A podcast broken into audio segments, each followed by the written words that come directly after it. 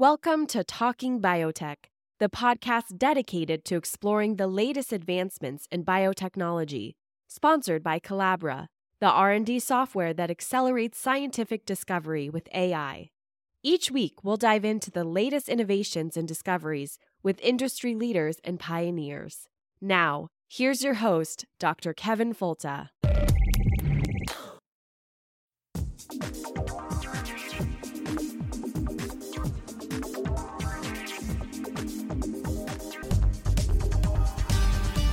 Welcome to the Talking Biotech podcast. It's the weekly podcast about agriculture and medicine with an emphasis on biotechnology and the good things it can do for people and the planet. I'm Asha Brünings, first-time guest host of the podcast. I'm a professor in microbiology at Santa Fe College in Gainesville, Florida. Needless to say, anything I say here is my personal and professional opinion and not that of my employer. My educational background is in agronomy, plant molecular and cell biology, and plant pathology. My father was a cell biologist and immunologist at the Anton de Kom University of Suriname, where I grew up, and he taught me biology in general and immunology in particular before I could even talk. I also worked in his lab during school holidays. After my PhD, I was a postdoctoral scientist in Kevin Folta's lab for four years, and nine years ago, I started teaching microbiology at Santa Fe College. Since then, I've also worked with a major textbook publisher on co-authoring and revising chapters in a microbiology textbook, especially those on microbiogenetics, recombinant D N A technology, and immunology. Today, it is my absolute pleasure to welcome my guest, Doctor Brianne Barker, on my very first time as podcast host. I've heard Doctor Barker so many times on one of my favorite podcasts this week in virology that I feel I know her personally. Doctor Barker, Doctor Barker, thank you so much for agreeing to speak with me today. Can you please tell us a little bit about yourself and, you know, your educational background, your favorite color, where you work, what, and what your first true love is in scientific research? Yeah. Um, so thank you so much for having me. Um, so I am currently a professor at Drew University, which is an undergraduate institution in New Jersey. Um, where I teach immunology, virology, and infectious disease type courses. I've been interested in science for a very long time. Um, I was sort of always interested in science throughout high school and ended up going to Duke University as an undergraduate in order to study biology um, and also to cheer for our basketball team, um, which was a big part of my time. So if you really want to know my favorite color, it is, of course, Duke blue. Um And while I was there, I started doing immunology research, um, specifically looking at some immune responses to H I V vaccine candidates. I then went on to do a PhD in immunology at Harvard University, where, again, I was working on H I V vaccine candidates and specifically understanding um, the T-cell memory response with vaccines. Um, it was really obvious to me that there were a few different parts of the immune system that worked together in order to make a good uh, vaccine-elicited response, including um, the innate immune response. And so I did a postdoc at the University of North Carolina to understand um, some aspects of the innate immune system. Um, my PhD was with Doctor Norman Letvin. My postdoc was with Doctor Jenny Ting. Um, after my postdoc, I realized that I wanted to teach at a small liberal arts college, um, and I have been on the faculty at Drew University Uh, ever since twenty thirteen. Cool. That's about the same time that I started. I guess I started full time in twenty twelve at Santa Fe College. So that's funny how the parallels. So thank you so much for that. You look, you looks like you have an excellent background in immunology, which is exactly what I wanted you to hear about. You know, um, COVID nineteen, the disease that's caused by SARS-C o V two virus, has dominated our lives for so long now. And many of the discussions about it will be over, will focus on the production of antibodies in those who protected the virus, and nowadays in those who received the vaccine. However, in my humble opinion, the role of cellular immunity has not received as much attention. And this is one of the reasons that I really wanted to talk to you to flesh out that aspect a bit more. Can you very briefly explain to our audience the two parts of the body's immune system, humoral and cellular immunity? Sure. So um, the humoral immune response mostly consists of antibodies, which are proteins secreted by a particular cell type. Um, and those proteins um, or antibodies have the ability to block different aspects of pathogen replication or uh, clear pathogens. Um, alternatively, we have um, some cells uh, called T cells that are also able to interact not necessarily with the pathogens themselves, but with infected cells. Um, so that makes them pretty useful for dealing with virally infected cells. Um, there are a couple of different kinds, C D four and C D eight cells, that vary in their function.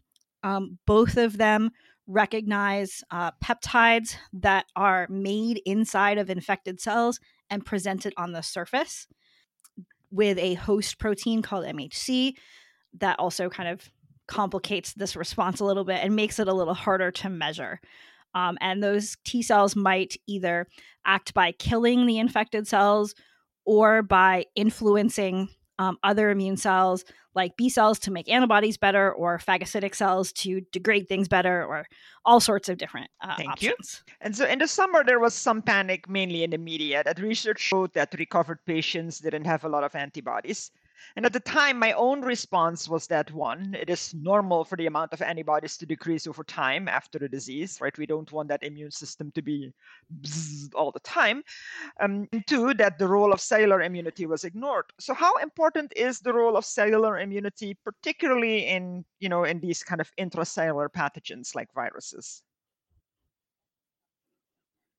Um, so...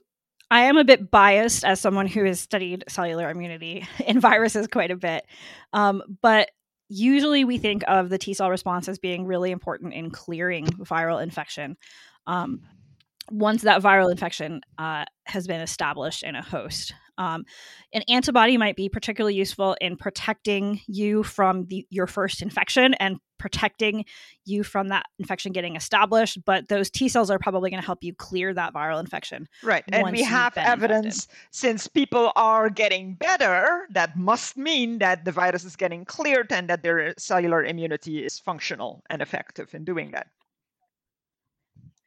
It, it, exactly. Um, unfortunately, Um, when we think about antibodies, antibodies are proteins that uh, come from cells and that are in the blood that we can pretty easily isolate, and we can use some biochemical assays to measure. Um, with cellular immunity, we actually need to look at the responses of cells. Um, we need to deal with that M H C protein and get peptides presented on M H C and then measure the cell's responses. And so there really aren't great rapid tests for measuring cellular immune responses, meaning that at least in terms of the sort of rapid clinical diagnostics, we don't always get a picture of the cellular immune response.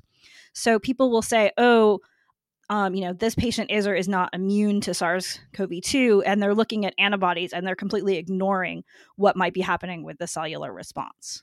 I feel like on T W I V, I spend a lot of time saying, but what about the T cells? T cells matter too. Right. But that was my first response as well. And it's exactly the reason why you're here today. But one thing that comes up very often is that, you know, we all know that people that are older are more likely to have severe COVID nineteen. And I wonder if that's related to the idea that we, you know, some of us who teach this know that um, T cells originate like all immune cells in the bone marrow, but then they mature in the thymus, and that as you age, the thymus shrinks more and more and more. And the idea is, is that does that mean that we're producing less T cells? And is that potentially one of the reasons why older people are having a harder time? Yes and no. So I don't think that sort of overall T cell numbers might be the, the biggest uh, contributor, but it turns out that there are a lot of different subtypes of T cells. Um, one of those subtypes is called the regulatory T cell. Um, and the regulatory T cell's job is to regulate. I know that's shocking. Uh, or sort of turn down um, some of the other aspects of immune responses. And it does seem like in older individuals, um, not only is the thymus generally producing uh, fewer T cells, but it is proportionally making fewer regulatory T cells. So the T cells that come out are less likely to be regulatory T cells. Um, mm-hmm. And so um, if you look at the disease COVID nineteen, you see that there is sort of a lot of overactivation of immune responses, um, a lot of patients who are just having kind of excess immunity um, excess immune responses, and a lack of regulatory T cells turning down immune responses could be a part of that disease state. Cool. And uh, also, you mentioned uh, a few times on T W I V uh, this week in virology that there is some evidence that the virus may actually um, have an effect directly on the immune response. Um, is there evidence that it affects both antibodies and T cells, or could you elaborate on that a bit? Sure. So um, there are a few different pieces of evidence indicating that uh, SARS-C o V two is going to be able to actually actively inhibit immune responses. Um, one part of that is an inhibition in the cytokines that are made by the innate immune system. And so that may seem like totally different than what we're talking about today, which is the, you know, the B cells and T cells of the adaptive immune response. Um, but those cytokines actually turn on the B cells and the T cells. And so if um, the innate immune system is not making the proper response, the T cells are not going to get turned on correctly. Um, and so those, those cytokines will affect your T cell response. Um, the other paper that has been um, pretty widely cited and that has been studied quite a bit is specifically looking at um, changes in a structure in the lymph node that is involved in antibody production called the germinal center, where B cells start to make good antibodies and develop into memory B cells who can make antibodies in the long term. It actually looks like um, what's happening there is that the T cells whose job it is to help the B cells, the T cells who make those B cells do a good job, get messed up by SARS-C o V two. Um, and so in that case, yes, the T cells are getting affected, and they're, the downstream effect is a cha- change in the um, antibody response. Other potential changes in the T cell response have not yet been examined, or at least not to my knowledge. Is that also then one of the reasons, and um, I guess I know your answer to this because I've heard you speak to this before, um, but for our audience, um, is that then one reason that it might be possible that immunization will give better protection against future infection than a um, than a real infection? Yeah, absolutely. So the two vaccines that are currently um, under emergency use, author- use authorization in the United States, um, both just contain the mRNA for the spike protein, one of many proteins from the SARS-C o V two virus. And they induce immune responses against the spike protein. Um, there's uh, some interesting things to be said about antibodies versus T cells there. Um, but uh, they specifically do not include the um, some of the other parts of the virus, which may be um, modifying the immune response and um, potentially inhibiting you from making an ideal response. So ideally, the vaccine won't have those inhibitory components. I guess the other thing about sort of the new vaccine, um, I guess the more recent Pfizer and Moderna vaccines, that's sort of on a relatively new platform. I say relatively new because I've been talking about nucleic acid vaccines since I started teaching as like the new up and coming thing, but that's been nine years, right? It's been the up and coming thing for nine years. But for maybe the general public, you know, nucleic acid vaccines are, you know, they, they ha- there hasn't been a, a lot of Uh, vaccines like that yet, so they're not used to it. So can you maybe just briefly explain the difference in between the traditional inactivated um, immunizations and the R N A immunizations that were developed and tested in less than a year? I also will say that I've been thinking a lot about um, nucleic acid vaccinations. So when I was a graduate student, um, this makes me feel really sad. Uh, I started my PhD project almost twenty years ago. um, we were actually looking at using D N A vaccines at that point in time. And so I've been thinking about nucleic acid vaccination for a very long time. Uh, the first uh, nucleic acid vaccines went in, in terms of mRNA vaccines, um, went into human clinical trials in twenty thirteen. And there have been about fourteen hundred Um, patients who have received them in human clinical trials since then. It's just that there hasn't been quite as much um, money and push impetus towards uh, making some of those vaccines and getting them done quickly. So your traditional vaccines either involve an attenuated uh, or inactivated pathogen. So either a version of the pathogen that has been mutated so that it can't cause disease, so that it's weakened, or that has been killed or made unable to reproduce. Talking about whether or not something is killed gets tricky with viruses. Yeah, yeah, I, I avoid it at all costs.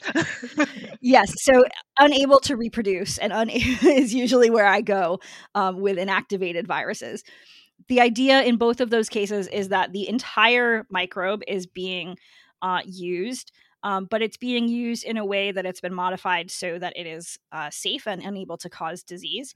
And then your immune system is going to see all different parts of that microbe and make antibody responses and T-cell responses um, to the microbe in the same way that it would naturally um, to Uh, lead to a response um, so that you'll get a memory response, which is faster and bigger um, and more effective should you ever be infected with the real pathogen.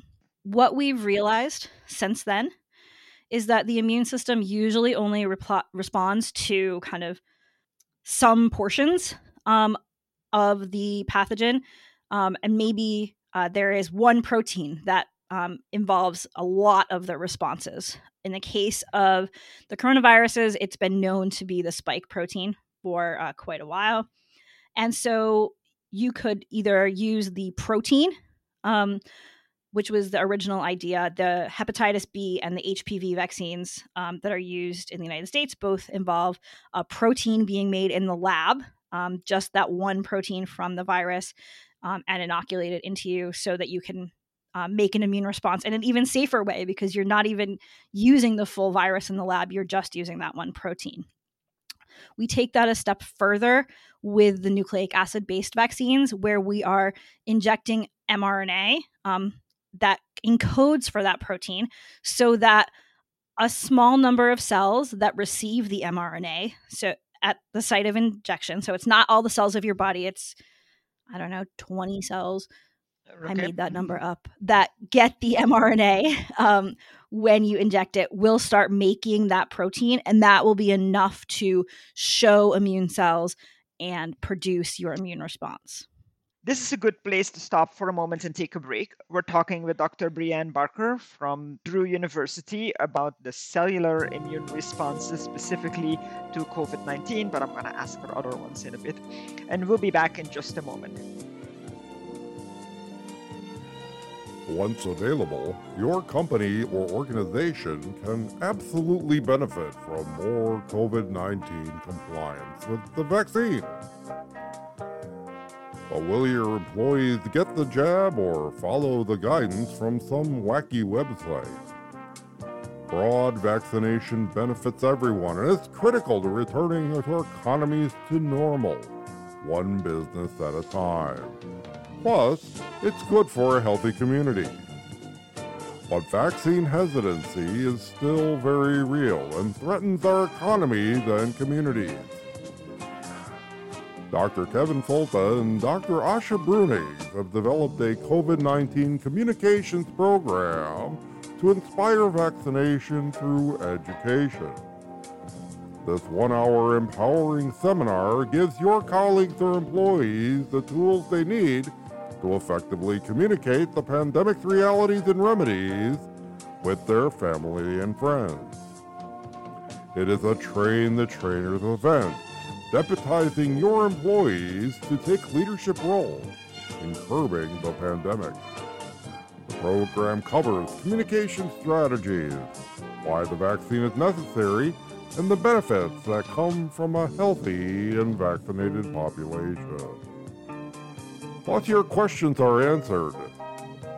The presentation has already been presented to over ten thousand people in leading corporations and municipalities.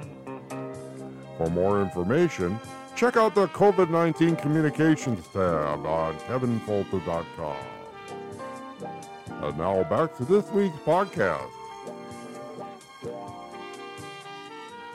Now we're back on the Talking Biotech podcast with Doctor Brianne Barker from Drew University, who's talking about cellular immunity as it relates to COVID nineteen and immune responses to vaccines.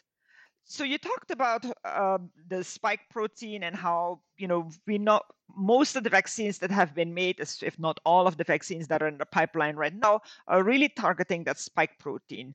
Um, why is that the most obvious candidate? And are there any other candidates that you think would be useful to consider? So that's a really interesting question. The spike protein um, is on the surface of the virus, and it is well described as an important uh, target for antibodies. And it had, that's been known in a number of different coronaviruses in the past. Um, and so they knew that um, in a vaccine that was meant to protect you, an immune res- uh, antibody response to spike seemed to be very helpful. And so they went ahead with a vaccine based on spike. Um, at T W I V, we were somewhat critical of that. Um, I was actually very scared of this idea of all of the vaccines being targeted at spike um, at first glance. And then the more I learned about um, this, the more I was okay with it. Um, the thing that I was really worried about was whether or not spike would also induce a good T cell response. Um, I said, I thought that because this was a protein that could induce nice antibody responses, that didn't tell us anything about T cells. And we probably needed to have a good T cell response to make a, an effective vaccine. What I later learned, as I learned more about spike, is that spike is an incredibly large protein. Wow. Um, it's huge. Almost thirteen hundred amino acids long. And as a res- yeah, that's huge. Um, and as a result, it has, uh, it's large enough that it contains some epitopes, some portions that can be recognized by T cells, that can be presented on M H C and recognized by T cells, in addition to the antibody epitopes that it has. And so once I learned how large spike was, I felt much better.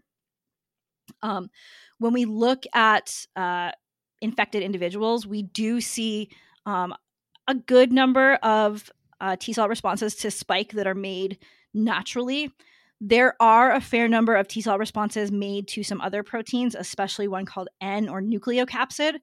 Um, and so maybe in the future, somebody could include nucleocapsid, but spike has so many epitopes given its size um, that I'm less concerned. So an epitope is the part of the protein that is recognized by either antibodies or T cells. And the larger the proteins, the more possible epitopes there are. Exactly. That's exactly correct. Okay. And so then I would actually like this to lead into, into um, at least a couple of other issues that I wanted to bring up. And one of those is that there's a lot of fear right now about different variants. Notice that I don't say strain, um, different, different variants of the virus that And we expect different various variants. This is an R N A virus, generally evolves faster than D N A viruses. And we have literally millions of people making billions of viruses. There will be, we will expect sequence variation. But there is some concern that some of the new variants that are coming up might potentially be is more easily transmissible. But you know, that for our purposes, doesn't really matter because you avoid transmission the same way. You wear masks and you keep your distance from people. But one concern is, is that potentially it would maybe make vaccines less effective. Um, is that a valid concern? There has been uh, a fair amount of research into that. People have looked both at the antibody, uh, have really looked at the antibody responses. And there is one Uh, change uh, in the South African strain that changes one epitope um, that looks at antibody responses a bit, um, although it does not eliminate it completely, but all of the rest of the epitopes stay the same. Um, and even if um, this were to become a problem, it doesn't really look like it's going to be a problem right now. Um, one of the benefits of having an mRNA vaccine is that it is very easy to um, make some changes in the sequence and um, modify the vaccine to take those things into account. Um, and so that's not particularly worrisome. In the case of T cells, I haven't seen any data on changes in T cell reactivity, but that would be an incredibly challenging experiment to do because each individual um, has a different M H C. And so the uh, particular epitopes that I might make when responding to SARS-CoV two differ from the ones that you might uh, target um, because we have different M H Cs. And so as a result, as the virus uh, mutates, there's no way that it can mutate around all of our M H C um, and change in a way that all of us uh, can um, be worried. And so we're not really worried about it escaping T cells because it's not possible to escape everyone's T cells all at once. Right. And my, my thinking was also, you know, these epitopes, they're not like magical places on a protein. These are um, st- little short strings of amino acids on this larger protein, but that determines the shape of the protein, which also allows it to bind to the cell receptor in humans. So if all those epitopes change, doesn't the shape of the protein changed so much that maybe it can't bind to the receptor at all anymore. I mean, it's something, you know, something's got to give. The virus can't have it, can't have it all the way. Yeah, e- exactly. And there are tons of cases um, where a virus is structurally constrained and can't change epitopes um, because it would stop working as a virus. Right. So, okay, so that puts our mind at ease, I hope. And then in addition, because we're making R N A vaccines, if there is indeed a change, it's relatively easy to, to take that into account and just tell the machine, make slight changes here and there. And I think exactly. I read today yep. that one of the vaccine producers is actually sort of keeping that in mind as, um, as a booster. Um, The other thing I wanted you to touch on just a little bit is about if there is any potential for cross-reactivity between um, the T-cell responses with uh, the, the common cold coronaviruses or other coronaviruses, and, and what is the significance of that? And maybe you can actually explain what cross-reactivity is, because here I'm throwing out that term as if everybody knows what that is.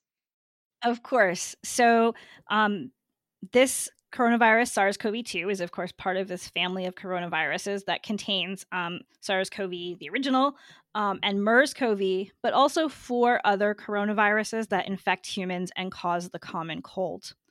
Um, there have been some questions about whether immunity to one of those um, common cold viruses might change your immune response to uh, SARS-CoV two. Um, it's And so it's a little difficult to figure that out because more than ninety percent of people who are uh, alive have been infected with those common cold coronaviruses. We don't have a lot of people who have never had them for comparison purposes. Um, but um, it sort of never really looked like there was much cross-reactivity with the antibodies. And so that me- might mean that there were some amino acids on one of the common cold coronaviruses in common with SARS-CoV two so that an antibody could bind to both. And perhaps that might imply that your past infection with some common cold coronaviruses might influence your immune response to the um, SARS-CoV two. We really haven't seen that with antibody responses, um, but it is somewhat poorly defined in terms of T-cell responses, and there may be some cross-reactive responses. Um, that could be really helpful in helping us to understand the importance of T-cell responses and perhaps some of the variation that we see in different individuals um, in the response that they're uh, making to SARS-CoV two based on past exposures. Um, It also could help us think about more broadly how we might protect against coronaviruses in general.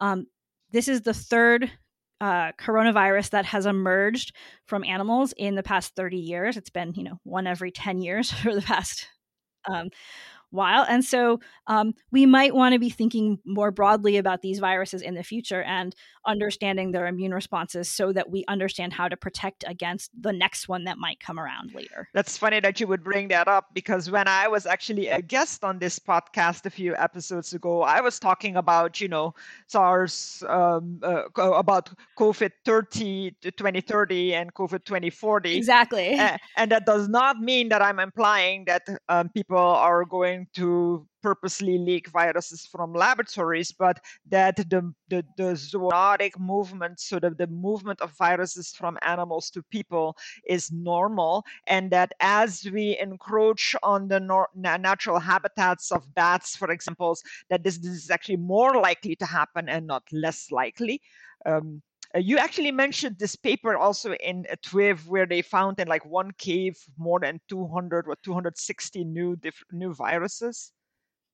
That- yes. Um, so one of the things that I, you know, try to tell my students is that we have only discovered um, the minor the vast minority of viruses that actually are in existence. And so when we do things like go sample Um, some certain caves or things like that, we often um, can find many new viruses that could lead to potential infections. And so um, these viruses are out there, and trying to make sure we understand immune responses and how to protect against them now is a is an important thing to know. The other thing is that um, in in normal, you know, traditional inactivated vaccines, that we often really focus on that antibody response. Uh, uh, there was If I remember correctly, some evidence that the R N A vaccines are actually really good at also um, triggering that cellular response by, you know, measuring C D four and C D eight uh, cells um, in these people. C- can you talk a little bit about that evidence? Sure. So in the sort of earlier uh, trials, like the phase one and phase two data from uh, the Pfizer and Moderna, they do show both the antibody data and their T cell response data. And in general, uh, the idea with nucleic acid vaccines has been that they would induce a good T cell response because the proteins are being made inside of cells, um, thus allowing them access to um, the M H C presentation pathway pretty easily. Um, in the Moderna and Pfizer data that uh, we've seen, they saw good C D eight T cell responses as measured by um, how many C D eight T cells made interferon gamma in response to peptides from SARS-CoV two. And they also saw good C D four T cell responses, specifically a type of C D four T cell called a T H one cell that makes a particular um, array of cytokines. Um, and it seems as though a T H one re- type of C D four response is quite protective against viral infection. Um, some people were afraid that maybe the wrong type of C D four response might be made, but in fact, um, the T H one response, which is the ideal type, um, was made in high amounts. So yay, right? Exactly. um, so right now, everybody is being advised, even after immunization, even after the second dose, to continue wearing a mask because we have no evidence that, we don't have clear evidence or enough evidence that being immunized prevents you from spreading the virus. Would you expect, and I understand this is entirely hypothetical, okay? But I'm imagining here, and correct me where my thinking is wrong, that if there is a good T cell response, that the T cells are actually killing the cells that are infected, that those cells are not available for making more virus, would we expect a lower number of viruses produced in those patients and uh, in those people? Um, and thereby, so even if they are infected, that their T cell response would prevent replication of the virus by killing the infected cells, and therefore would those people be less likely to spread? Is that what you would expect? That that is exactly what I am sort of hypothesizing, and what I would expect goes on, that individuals may get infected, but because they have a good T cell response, they may not have enough virus to actually be able to transmit. Um, and studies looking at that very thing are ongoing right now. Okay, thank you so much for talking to us about the T cell response in response to COVID nineteen and in response to the immunization. One other thing I wanted to actually, actually just think about it, I wanted to discuss two more things with you. Um, I wanted to talk about why it's so important that um, there is like a three to four week gap in between the first and second immunizations. And, you know, I guess would you like to talk a bit about the primary and secondary immune response? Sure. Um, so when we think about B cell and T cell responses, um, or the adaptive immune responses, uh, we know that the responses are better the second time around in terms of quantity and in terms of response quality. This is because the cells have differentiated, um, as I sometimes tell my students, they've, you know, grown up, um, to become a type of cell called a memory cell. And memory cells have different um, capacities to respond than do the original cells, the naive cells that we start with. What we want to see with our vaccine is we need to get a number of responding cells um, and a, a quality of those responding cells that's over a certain threshold level um, in order to get a good response. And you want those cells to be able to live for a long time. Uh, the best way of doing that is making sure that not only do you turn on some naive cells and let them turn into memory cells, but that you also can stimulate some memory cells so that those memory cells get some practice um, and are able to fully differentiate into their best possible response. And so that second dose has to happen um, when you have some cells that are memory cells, so they're ready to respond as memory cells. Um, you need to wait for that to happen. You also need to wait for some parts of the initial response to um, re- get reduced a bit. This part is slightly more controversial um, in terms of exactly how much it's gone down at weeks three and four. Uh, but in any case, the cells are not memory cells, and they need to be memory cells uh, in order to get the full effect of that boost, which is why you need to wait for that three or four weeks. And so if you were to wait five weeks, that's not necessarily a bad thing, because you're more likely to actually have been have been past the primary immune response, except for the fact that, of course, until you get that second vaccine and a couple of weeks after, you're still more susceptible, you know, more likely to contract the virus. Exactly. Right. If you look at those uh, phase one and phase two papers from Pfizer and Moderna that I mentioned, um, the size of the immune response is dramatically improved mm-hmm. with that second dose. Um, the second dose really improves the immune response a lot. And so you want to get yourself into that improved immune response category as soon as you possibly can. That would be why I would worry about five weeks. Cool. Thank you so much. And so now I really want to stop talking about COVID nineteen and and, and maybe talk sort of in general a little, that this this relatively new platform that now is more widely accepted, that more people would be interested in looking into um, Uh, nucleic acid vaccines, such as R N A or even D N A vaccines.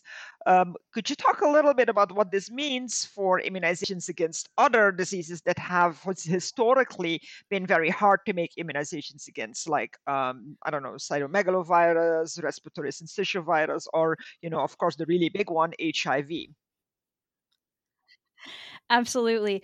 So there are um, vaccines against both cytomegalovirus and respiratory syncytial virus that are mRNA vaccine uh, related, um, that are in trials. Um, and um, we are likely going to see uh, them moving forward.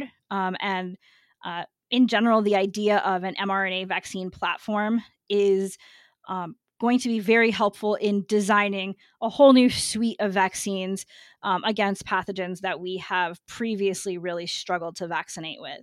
Um, with H I V, we have this additional issue of trying to design epitopes, um, given the variation that we see in the virus. Um, you never know which version of the virus you might get infected with, so you need to um, really think about which part of the virus to target. And um, mRNA vaccines, of course, will allow us to potentially target that part when we are kind of more certain exactly how to do that.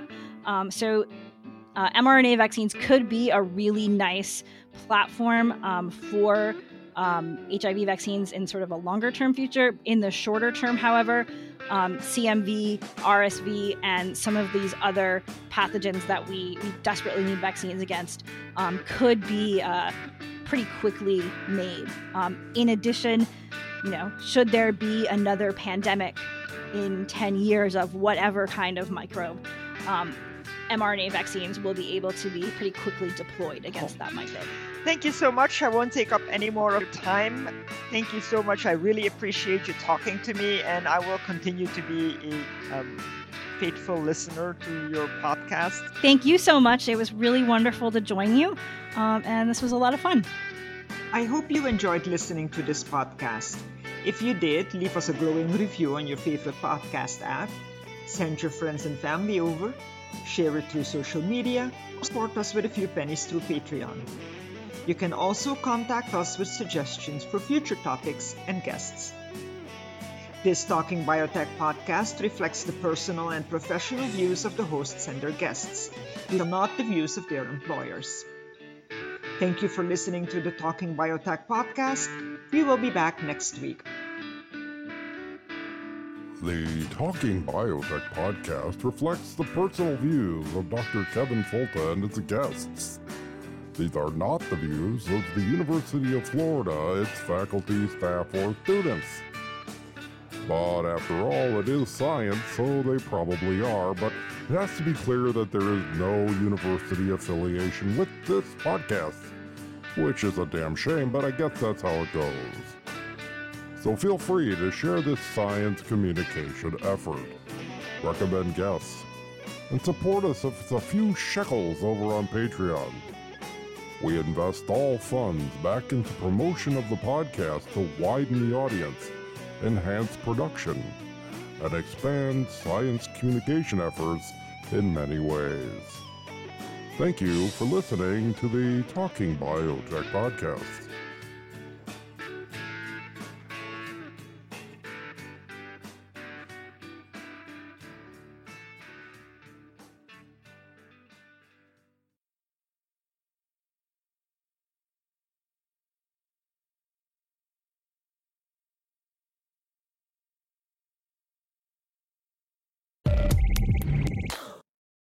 You've been listening to Talking Biotech, sponsored by Colabra, the platform that bridges the gap between siloed research tools. With Colabra's electronic lab notebook, scientists can work together in real time, sharing data and insights with ease. Revolutionize your research collaboration. Sign up for a demo today at colabra dot app, C O L A B R A dot A P P.